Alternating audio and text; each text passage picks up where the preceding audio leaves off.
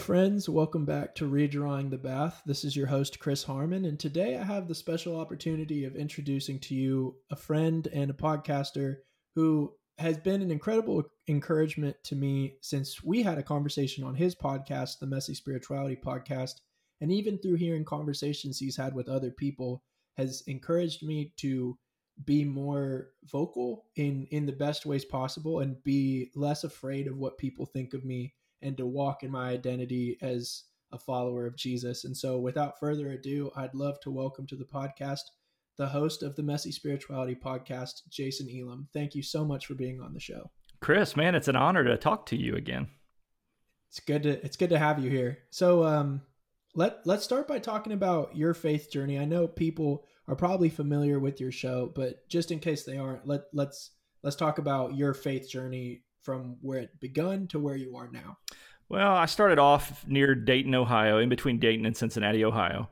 And I walked the aisle at a children's revival in a Nazarene church.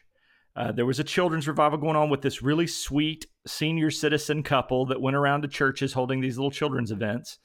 And they told me that God loved me, but actually maybe they didn't use these words, but this is what I heard. God loved me, but you're a dirty, rotten, stinking sinner. And if you don't come up here and pray this prayer and get baptized and join this church, you're going to burn in hell for all eternity because God can't stand the sight of you apart from the blood of Jesus. Cool. And so, man, I they could have sold me a timeshare. I would have I would have been at seven years old. I would have signed on the dotted line because I was terrified of hell. They did a very good job of painting the picture of the flames that will never be quenched. And I wanted to run down that aisle, and I shook the preacher's hand, and I would have prayed any prayer they told me to pray. Hmm. And very, and again, I think they had very good intentions. I'm not maligning them in any way. I'm fairly certain that they've gone on to be with Jesus now. Um, but I was terrified. And so my faith was founded in fear. And when your faith is built on a foundation of fear, it sets you up for a life of fear. Because if you think that God truly doesn't like you, while he might have to let you in by the skin of your teeth and the blood of Jesus, then any little thing that you screw up in is going to cause him to turn his back on you. And I thought of salvation as something that I could lose in a heartbeat. Uh, you know, if I did, it didn't read the Bible enough, or I didn't pray enough, or I didn't do whatever enough. If I wasn't a good enough boy, that God was going to be disappointed in me and turn his back on me. And so that just set me up for that whole lifetime of fear. I mean, so much so that I couldn't, I went to a Christian school in elementary school, and they had pictures of Jesus on the cross all over the place. Those things terrified me because I looked at that and saw God is perpetually disappointed with me. That's what I did to Jesus. And when he finds out I'm really not a good boy, he's he's going to kick me out of heaven. And that was really my my mindset growing up. Now, when I got older, I decided I could maybe get my act together and try harder to be a good boy, uh, except now I was a young man. And so uh, on Mother's Day of maybe nineteen ninety-three, nineteen ninety-four, I walked the aisle again, gave my heart to Jesus all fresh and new. Yeah, you know, you know the drill. We recommit our lives to Jesus about every week in youth group, you know? Oh, yeah. Uh, uh, but then I shook the preacher's hand and answered a call to ministry. And I thought if I could just win enough people out of the flames of hell, that God would be pleased with me. If I could read six chapters of the Bible every day, God would be pleased with me. If I could pray for an hour every morning, if I could fast every time I was in a preaching revival, I would fast from sun up to sundown. Uh, and I really believed that the anointing in my ministry was based on my performance in all of those disciplines. Hmm. Um, but then, uh, you know, after twenty something years in the ministry, I came to the end of trying to be good. Hmm. And um, my marriage, I was a, in a very abusive marriage, and it crumbled. And around that same time, I walked out of, uh, I was pastoring a church, and I walk, I literally said to the church, I'm never setting foot in this building again. Uh, walked out of that abusive marriage. People who had been my greatest cheerleaders in ministry wouldn't take my phone calls anymore. And the opportunities dried up. You know, a divorced Baptist pastor is just not, you you can't do that. At least you couldn't back then. I, I think it's gotten a little better. But um, some of the friendships that I thought were my real friendships didn't stand the test of my own um, public disgrace. But that is when I discovered a God who loved me more than I could imagine, whose love for me was never based on anything that I said or did. It wasn't based on a prayer that I prayed. It wasn't based on a church that I joined or a baptism that I went through. It wasn't based on having a ministry or the size of a church. It was just, he he just loves me. And man, I when I discovered that, it was like the the floodgates of my heart just broke. And uh, that's when I truly experienced love for the first time and started to love others uh, in a more tangible way. Hmm. Yeah, no, I, I totally understand that, that performance-driven mentality that, that drives a lot of what we do under that type of, uh, I guess I can just say it, false gospel, in the sense that you better get your crap together before God comes back, because if he sees what you've done, he's going to be pissed. And I and I know we have a have a friend and an author in common named Brennan Manning, who wrote a book called The Ragamuffin Gospel. And and and was that one of the major influences in you recognizing the face of God? Yeah, absolutely. Brennan tried to convince me while he was still alive through his work. He really, I, I would read those books and think, man, I wish this could be true. I wish God could love me. And, and I had no problem believing God loved Brennan that much, mm. but I had trouble believing God loved me that much.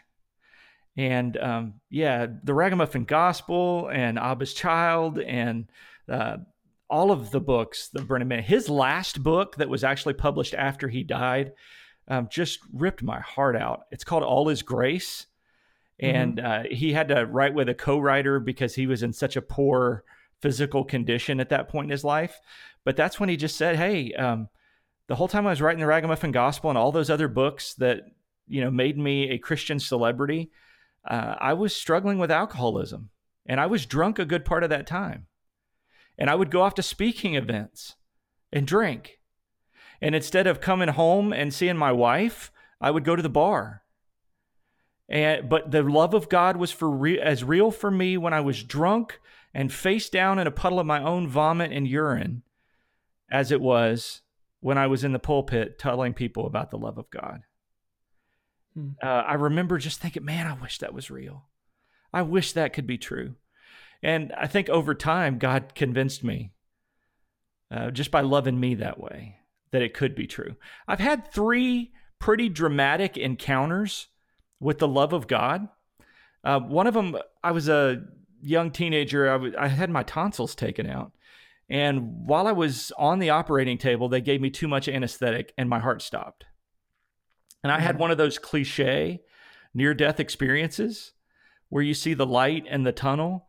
And I realized that the light was not coming from some external source. This figure walking towards me was radiating the light. But in the presence of that one, I felt absolute acceptance for the first time in my life. And I felt absolutely loved.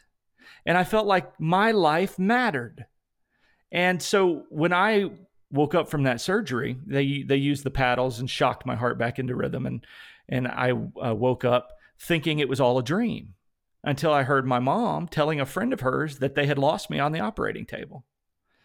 Um, so I woke up from that with this real sense of love and encouragement and destiny, purpose, but it doesn't take very long when you're in a legalistic environment for legalism to just pull you right back in. And that's mm-hmm. exactly what happened to me. Years later, as a missionary living in Romania, I was serving kids who were living in the sewer system of Timișoara, Romania. And we would go out a couple nights a week and just feed them dinner.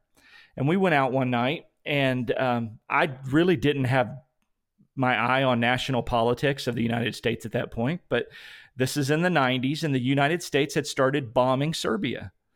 And some of the kids that were living in the streets had family that were being bombed in Serbia. And so when we walked, they were just mad. They we, they saw us as the enemy. And they, one of the little kids, he was probably only ten or eleven years old, picked up a rock and threw it and hit me. And he went and after more rock, and they're, they're throwing stones at us um, because we're the enemy and we're bombing. They see us as Americans who are in favor of bombing their country. And now everything within me just wanted to run. All right. My, you know, the whole fight or flight mechanism, mine is flight. I just wanted to get out of there. You're going to throw a rock at my head. I am going to run out of here. Uh, yeah. The kid was young, so I wasn't going to hit him or do anything like that. But it it was absolutely against my nature to do what I did. I rock, walked right over to him. Rock still wasn't at me. And I just grabbed him in this embrace and just hugged him. And he started crying. He was just sobbing. And we never said, I mean, he, I didn't, he didn't speak English and I didn't speak his language. Um, but he just melted in my arms. And we were able to feed them that night, and, and we had a, a long-term relationship with he and his friends who lived in the sewers.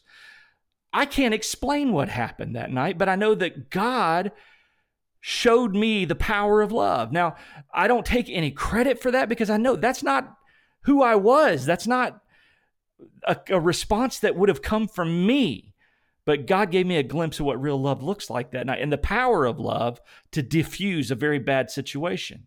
And then years later, I was a pastor. The the people who, this older couple had been my right-hand folks since we had started this church. And I loved them. They were like second parents to me. But I was having, um, my I was going through deconstruction and having a real spiritual evolution. And mm-hmm. I started to doubt the existence uh, of, or I started to doubt the doctrine of eternal conscious torment. And I had tried very hard to be very honest and transparent with the folks that I was walking spiritually with in those days. And so I was honest about that. And I would ask questions from the pulpit. I'm not recommending that, by the way, but that's what I was doing. um, I think pastoring while in deconstruction is really, really hard to get right. I think Brian Zahn does a really good job of it. I'm not sure that I know anybody else who has, um, hmm. that I've seen up close anyway. Um, but I, I was being honest about those things. Well, this this couple that, like I said, were like second parents to me. They were just like, do you mean to tell me that you think those gays aren't going to burn in hell for all eternity for rejecting Jesus?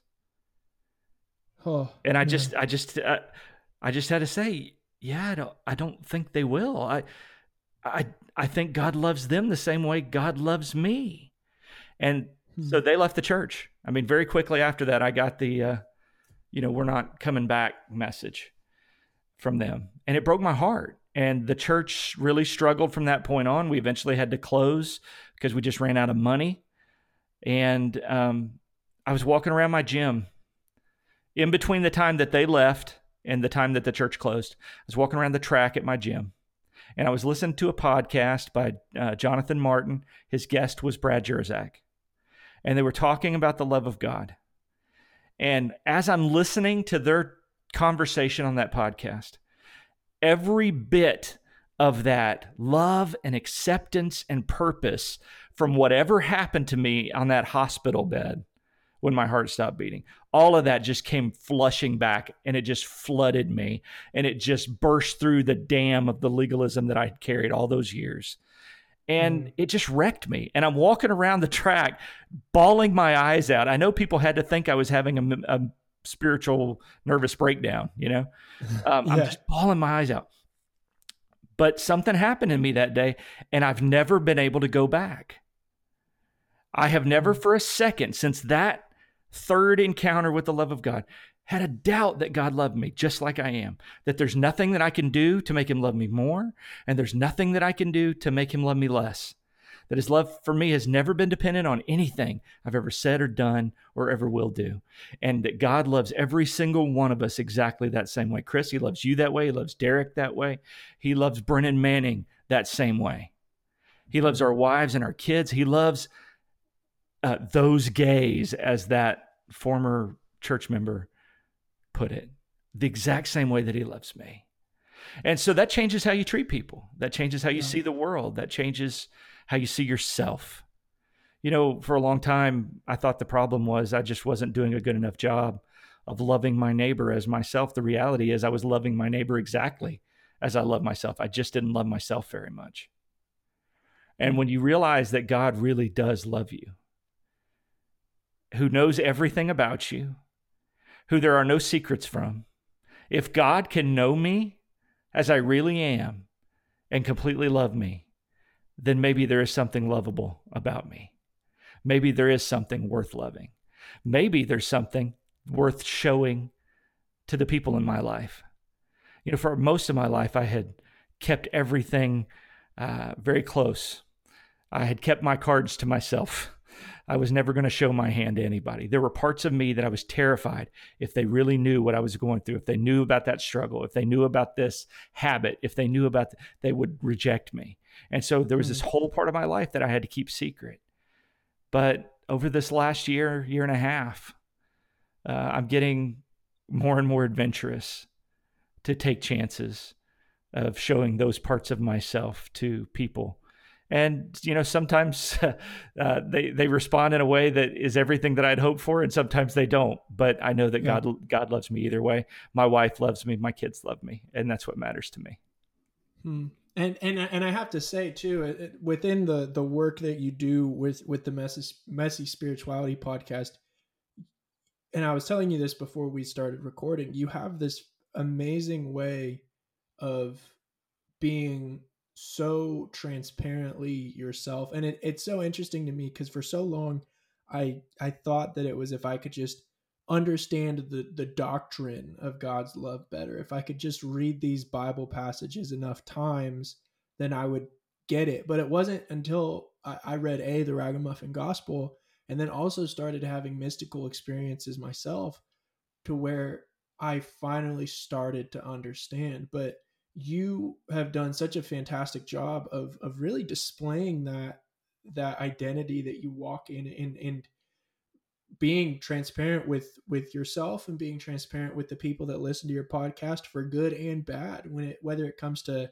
um, affirming versus non-affirming, or eternal conscious torment versus Christian universalism, or uh, inerrancy versus inspiration, or whatever the, the conversation may be. You make no bones about being like, yeah, well, this is where I'm at, and that's perfectly fine. What, what, what's, what's brought you to that point in, in your life with these myst- mystical spirit experiences in mind? What has brought you to a point now where you feel like, all right, I can finally speak out and say what's on my mind? Well, a couple of things. I think just running face first into the love of God just has a tendency to set you free to be who you've always been. Does that make sense? Yeah. That I finally became who I've always been, that I finally was comfortable talking about who I've always been. Uh, I've always struggled. I've always had questions. And you know what's hilarious is when I started asking those questions, my mother, who I would have thought was so conservative and so guarded in her faith, she told me a couple of uh, visits ago that she's wondered some of those same questions that I'm wrestling with on the podcast for years. Mm-hmm. Now, I would have never thought that. I, I would have, we've never had any of those conversations. But when we get free and when we find our voice, it sets other people free and helps them find their voice. And I'm so grateful for your kind words about the podcast. Honestly, the Messy Spirituality Podcast was just uh, birthed from me being uh, tired of being alone and uh, wanting to have conversations with people um, like Brad Jersak and Paul Young and Keith Giles and people mm-hmm. that I've looked up to for a while now, people who had really kind of guided me through my deconstruction process, but I had questions that weren't covered in their books. And so I started a podcast just so I could uh, have an excuse to talk to them and then share those conversations with other people. And I'm so grateful for everybody like you that has listened and, and benefited from those. But, uh, you know, the guests have been terrific. And when you don't have people on your show who are going to feed your insecurities, who just don't consider themselves better than you, or it, it really, it just makes it easy to have just open, honest, transparent conversation. And that helps everybody. Yeah. No, I, I don't know if I've told you this, but uh, I resonate with your story about Brad in a, in a very deep way. I remember listening to the conversation that him and Jonathan Martin had about and the the book on radical inclusivity. Yeah. And I just remember sitting, uh, cleaning cleaning pools, which, which is what I do right now. To it's, it's just what I do for work. And uh, I just I was sitting outside this person's house just weeping. And not only was it the first time where I've I've uh, I, I've I've wept to a podcast, but it's also the first time that I've actually like wept openly and been perfectly okay with it. Um, and I think podcasts have this ability to bring you into a conversation that's m- much more needed than we ever could have possibly imagined. Absolutely. Let me let me turn the tables on you a little bit, Chris. I know you're interviewing me, but you've raised a question, and I, I enjoy asking my questions when I have them before I forget them. So when you were crying listening to that podcast, do you remember what it was about that conversation that brought you to tears? Oh, man. I think there was so much in there that, that led me to that point. But I think if it had to be anything, I think it was twofold. I think there was this deep realization that I was in, and there was also this deep realization that I had spent the majority of my Christian life making sure other people that were in felt out. And so at, at one moment, it was the most beautiful thing I've ever felt. But at the same time, it, and, and C S. Lewis talks about that. He, he he talks about how the moment that we get into heaven is probably going, or the moment we get to heaven is probably going to be the most beautiful moment we've ever experienced, but also the most guilt-ridden experience that, or most guilt-ridden we've ever experienced, because in that moment we will see perfect love as it truly is, but we will also see the ways in which we have fallen short. Mm. And so that was that was what made me weep. And and I think even now, and, and it was kind of this. And and I, I'll quote John Piper because I think that, that that's kind of like, I wasted my life. Like I've wasted my life up until this point. I have made it so much about, well, if you do this, then you're not in. And if you don't do this, then you're not in. But in actuality, I should have just been loving people like they were in, because they are. Mm. I love and that. So, Man, so that changes that, everything. Oh my goodness. It, it changes the way you live. And and that's what's so crazy to me about people when they're like, well, if you don't believe in hell, then then what's the point of being a Christian? And, and it's like, have have you met Jesus? have you That is word him? for word what Brad Jersak said when I asked that question. Oh, I know. It, have it, you met Jesus? Because once you've met Jesus, you realize it's it's not about, he's not some spiritual stick that God wants to hit you with for your shortcomings. Yeah. It, yeah. It, he's just, he's the ultimate symbol that God has loved you all this whole time. Hmm. Yeah. No, and, and it's so funny because the minute that Brad said that, I I thought to myself, I was like, I've thought that for so long, mm-hmm. and I've never been able to say it. Yep. Well, I mean, you know, you were a fan of Brennan Manning like I was. We're reading those books thinking, what if this could actually be true? Not really letting our, uh, at least in my case, not really letting myself go there, because it would have wrecked the churches that I was a part of to actually mm-hmm. believe that God loved us like that. But in that moment, when I'm walking around the track having my little spiritual nervous breakdown, I realized in that moment, I, I had been so stressed about how to keep this church going. And I, I realized in that instant, God loves us all. There's nothing we can do to lose it. And it doesn't matter if this church keeps going. Because mm. his church will. Because the kingdom cannot be shaken, and it's built on love. And so much of my church life has been about getting people to manage their sin better. Hmm. And that's not even yeah. on God's radar. Yeah. Yeah. If anything, what is on his radar is rebuking our piousness mm. or our piety. But with that being said, with, with, with talking about God loving us and the fact that perfect love casts out fear, Jason, I want to talk to you about fear, twofold. I want to talk to you about fear of man, in the sense that when you go through deconstruction, you find yourself sometimes on very shaky ground of, of how do I express this? Who do I express it to? When do I express it? And obviously, like, there are very inappropriate times, and there are also very appropriate times. But I want to talk to you about fear of man in that sense, but also with everything going on and And knowing some of the people we both run with in, in the circles that we're in, and also just thinking about God's power and God's sovereignty, especially with the coronavirus. For those just to, to date this podcast, it was just announced on the news that we are not allowed to gather in groups of ten or more, or yeah, ten or more. Um, what, how do we be fearlessness in the face of deconstruction and in the face of trials? Well, de- deconstruction, I think, is a little easier f- for me just because I've done it for a while now. If if you're rooted in love, if if lo- perfect love has evicted your fear, and you really believe in your D N A that God loves you no matter what, it just makes it easier to to you can love people without caring what they think about you. I'm not great at that. I'm still working. I'm still growing. Um, it hurts me. I got, uh, I had a new friend uh, connect with me on Facebook just a little over a week ago, and was very encouraging. I actually met him somewhere, and then he sent me a friend book, uh, Facebook friend request. And um, he had been very complimentary when we saw each other in person. He had heard me preach and was very complimentary of that, very accepting of the gospel. And then as soon as we connect on Facebook, he immediately just starts throwing a thousand questions saying, well, So how why how are you not a false teacher? How are you not a heretic? How are you not this? How are you not that? Mm-hmm. And um, that's heartbreaking to me, but it's not like it's gonna stop me. yeah. the, the, yeah, yeah, there was a time when somebody coming against whatever I was preaching or saying or doing would uh, just wreck me. I mean, I just couldn't go forward. I would I would change my message to suit, but I, I just can't even think in those terms anymore.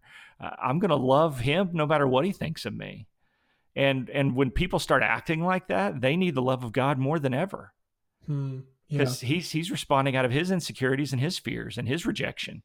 And so does he need less love from me or more love? He needs more. Um, so as far as the fear of man, I'm not worried about men or what they may do to us. Um, I'm just not. Let's be clear, though, that when we're talking about fear, we're not talking about that feeling you feel when you're about to step into oncoming traffic. That's wisdom. and, and wisdom can yeah. save your life, all right? I'm hearing a lot of people in this uh, pandemic period that we're in right now talking about, well, I'm not going to let fear control me, so I'm just going to go out and live the life that I've always lived. Well, there's wisdom, and we need to heed wisdom. Um, if I, I fully believe that science has a way for us to kind of flatten the curve of the spreading of this virus.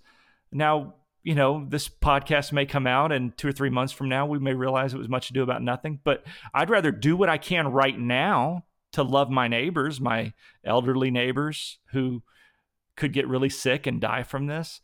Uh, kids who have lung issues can get really sick and die with this. My wife uh, is immune compromised and could get really mm. sick and have a really hard time from this virus. And so I want to keep those things in mind in my response, but I don't consider that a response out of fear.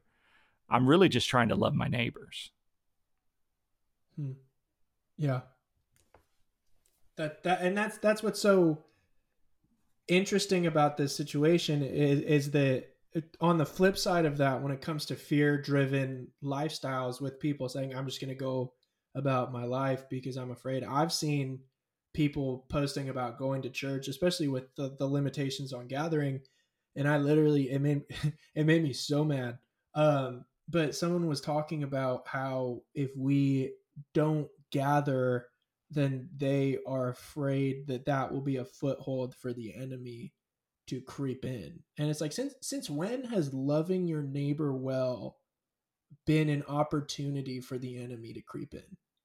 Like, it, whatever you think of the enemy, whatever you think he he is or it is or thought is, when when, when has that been an idea? And so it cr- fear makes us do the craziest things sometimes. Mm-hmm. Absolutely.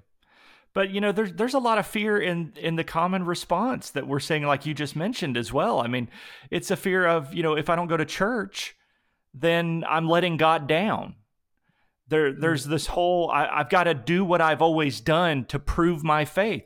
When God's not looking for anybody to prove, God knows exactly how much faith we have. Yeah. This whole God's testing my faith or just seeing if I'll hang on to him during this pandemic. No, God knows exactly how much faith you have. And the reality is mm. God's never expected you to go to some big building on Sunday morning and sing a few songs and listen to a preacher for an hour. That's never been something God ever expected of you in the first place. And so, mm. and again, that works for some people, and it, and it makes them feel the presence of God. I want everybody to feel loved by God. I don't want their legalism empowered. Yeah. And I think that piety that you referred to, that God, you know, he is opposed to the proud, but gives grace to the humble. I think there is something to that when we start thinking, well, I'm not going to be one of these compromisers that misses church because there's a virus going around.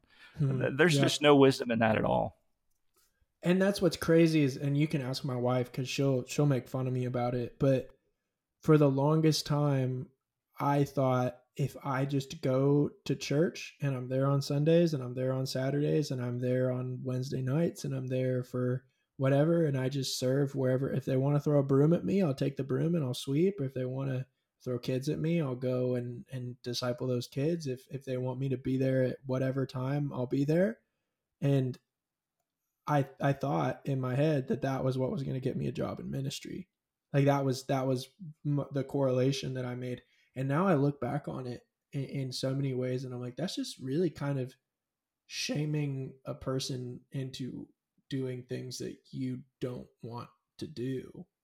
And yep. and I look back and, and I see instances of that in my life, of of how afraid I was of rejection and how afraid I was of, of my life not turning out the way I wanted it to turn out, that I was willing to do anything and everything, even things that I'm not good at and things that I hate. And I'm not saying we always have to do the things that we like, but it was like, like, I, I don't even know. There's so many instances, but fear and shame are our best friends. Yep. Absolutely. So, and fear keeps you hiding, right? It keeps you, yeah. those motives that you were just discussing about how your wife makes fun of you, you were, You were out to impress. You were trying to get people that you were trying to be the greatest, greatest servant in the house so that somebody would entrust you with a little more responsibility. Am I right? Mm. Yeah. Okay. I, I've been down that road. Uh, I know that feeling. I think the really sad thing about all that to me is that we miss, while we're in that mindset, we miss the fact that hanging out with those kids was ministry. Sweeping mm. that floor, that was ministry. Uh, cleaning the toilets, that is ministry to somebody who's going to come along and use those toilet and benefit from a clean toilet. You know, uh, that yeah. was ministry. That doesn't mean you have to take it all on yourself. It's really just a recipe for burnout. Yeah. And that would have destroyed you long-term. So thank God that didn't work out the way you thought it might. Yeah, no, it, it, I, I look at where I am now and, and the things that I'm doing. I was even just thinking about this the other day of, of with this podcast and, and, realizing that the theological training I've undergone so far has been to have conversations like this and, and to do, maybe one day I'll be in ministry, but right now this is what's right in front of me. So let's do it. Uh, yeah. I would even go further than that to say you are in ministry right now. Hmm. I mean, those conversations with your wife are ministry. Those conversations that you're having on the podcast, that's ministry. You relating to Derek as friends, that is ministry. That is you two, iron sharpening iron, being there for each other, carrying one another's burdens. Uh, every conversation, the conversation you had with Matt Cortman, that was ministry. You're giving mm-hmm. people permission to ask questions they've been conditioned not to ask. You're helping the culture, religious culture, move towards transparency. So yeah, don't ever apologize for that, man. This is the real ministry. It's just not the paycheck that we were all looking for. Yeah, that's the that's the problem. I'm like, well, as soon as as soon as that comes around, I'll make it. But and that's what's so crazy is it's like I I think it was Pete Holmes was talking about this, but he was like, him and his wife were talking about buying a a, a house in Carpinteria, and which is or not Carpinteria in Ojai, and that's so funny because I'm I'm originally from some near there. And they're talking about buying this house. She's like, oh, if we just buy this property in Ojai. And Pete Holmes is like, but we're in Ojai. Like, we're we're there right now. Like, what makes you think that you'll be any happier in Ojai if we move there? Like, just just be there as you are right now. Like, be as content as you imagine you would be in that situation as, like, right now. Do that right now. Um, and and that's that's the hard part. And and that's also... back to fear of like, I, fear of not being able to provide, fear of not ever having a tangible career, fear of not being what America deems successful, fear of whatever it may be, when in actuality, all of those are just constructs that we've made for ourselves that, not to use the word because I hate the this word, but like it's it's a unbiblical worldview. Anything based in fear. Uh, I don't know if I would say unbiblical because there there's a lot of fear in the Bible. There's a lot of religion. There's a lot of legalism that you can draw from the scriptures, but it's mm, certainly yeah. un-Christ-like, right? It's not like mm. Jesus. Yep. And, and there's a whole lot of things that I can say, well, I, I want to be more biblical, and I can I can be biblical and believe in slavery. I can yeah. be biblical and be a racist. I can be a biblical. I can be biblical and stone the adulterous woman. But that's not what Jesus did. And so I think that we're coming up on a choice. This whole, I, I hate the term deconstruction, but man, what other term is everybody going to understand, right? So yeah. I think this whole movement of spiritual evolution is moving us from being biblical or trying to be biblical to being more Christ-like, to, to really following who Jesus is and what he taught us. If we could just figure out the whole loving God, loving our neighbor thing, the world would be a better place. And yeah. I can't love my neighbor until I believe God loves me. And so mm. that's kind of where I've been living for this last year, just letting God love me, letting God love me, letting my, letting God love me. That didn't happen from reading six chapters of the Bible a day. That didn't happen in trying to have a one hour quiet time every morning. But man, I feel the presence of God sitting on Navarre Beach here in Florida and watching the sun go down. And to me, watching the sunset is an act of faith because it, it I, I watch it without fear that it might not come up again tomorrow. You know, uh, it's an act of faith because I feel the presence of God, just being present in that moment where I am in that time and place. And hmm. so I, I think we worry too much about what people think or what's expected of us. And um, I think we can just be more present where we are, knowing that God loves us, knowing that God loves the people around us. That's a spiritual discipline. Uh, just letting that love out, you know, mm. letting, letting God love your neighbor through you, letting God love your enemy through you. Mm. I mean, that, if you want to talk about being biblical or Christ-like, that's where the rubber meets the road. Yeah. No, I agree. It, it, it's so funny that with, I knew we wanted to talk about fear, but I was like, that's such a, that's such a heavy topic and such a big topic to cover in, in a forty-five minute time span. But in so many ways, I, I genuinely feel like this conversation was such a good start of, of the things that we've, we've captured in, in the conversation of, of, of fear of man, fear of circumstances, Uh, love of God, love of neighbor, that these things can't necessarily, that these things definitely cannot coexist. Um, and, and even just the transparency that you and I have shared as brothers, it, it's, it's so encouraging to, it, it, it is encouraging to talk to people like you and to have conversations. And that's probably been my favorite part of doing this is, wow. is having conversations with, with you and w- with others that I've talked to who are just, this is where I am. This is what I'm wrestling with. This is what I'm doing. And this is how I'm loving the people around me as God has asked me to. Mm. And so, Jason, we're coming to the end of our time. How, what does it like a tweet, tweet, uh, tweet model? What does this look like in, in the daily life of a, of a evangelical, ex-evangelical, deconstructing water to wine Christian? That's quite a label right there. Oh yeah, it's a long one.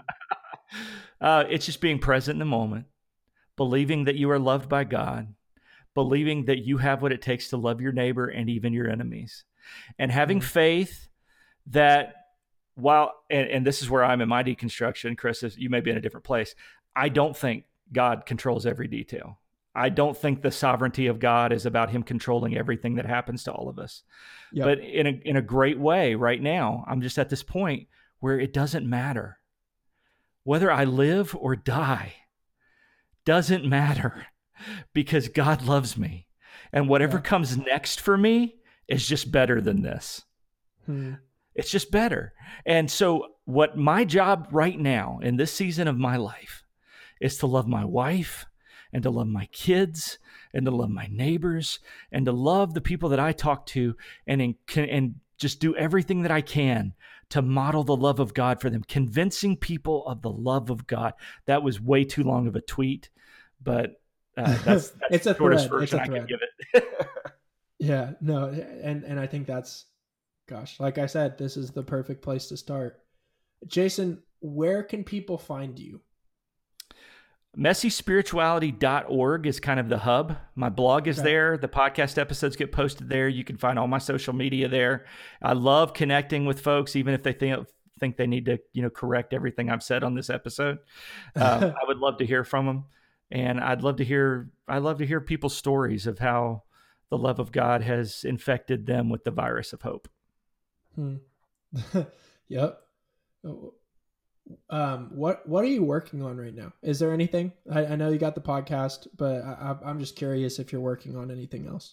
Yeah, I've, I'm in the final stages of a book right now. The title is From Ashes We Rise, and it's all about uh, the whole deconstruction process and, and learning, you know, when fear is the center of everything, it colors everything in your life. And so can we reorder our lives around the love of God rather than fear? And the mm. difference that it makes in our life and how it sets us free to love everybody around us and the ramifications of that. Hmm. Dang, I'll, I'll definitely be looking out for that. Jason, I try to make a practice, and, and I haven't done it every time, but I, I try to make a practice and an intention of, of encouraging people before I let them go, because I feel like with one of the main practices that, that we're missing out on as a culture is encouragement. And so, Jason, I just want to encourage you in what you're doing, in this, in the ways that I was talking to Carl Forehand about this, but in the, there's this idea of kind of putting yourself out on a, a spiritual autopsy table of like, lay me out, cut me open. Here's what we've done right. Here's what we've done wrong. And it's all there, and it's okay. And, and I, I love that about you and your mission and your ministry and what you're doing. So please do not stop doing that. Even when you have an inbox filled with people that are like, what on earth are you doing? Keep going. Please keep doing what you're doing. To anyone listening, I don't have a Patreon, and I might at some point, but I don't right now, and I don't need one right now. So if you're listening, I know that Jason has one, and I know that he's working on some big things. So if you wouldn't mind, instead of supporting my non-existent Patreon, if you would please go and support my friend Jason with the work that he is doing, particularly with his book and also with his podcast. Man, that's really generous of you. I appreciate you saying that, Chris. Thank you so much. Absolutely. God bless you, brother. Bless you. I love you. Thanks for having me on. Love you too.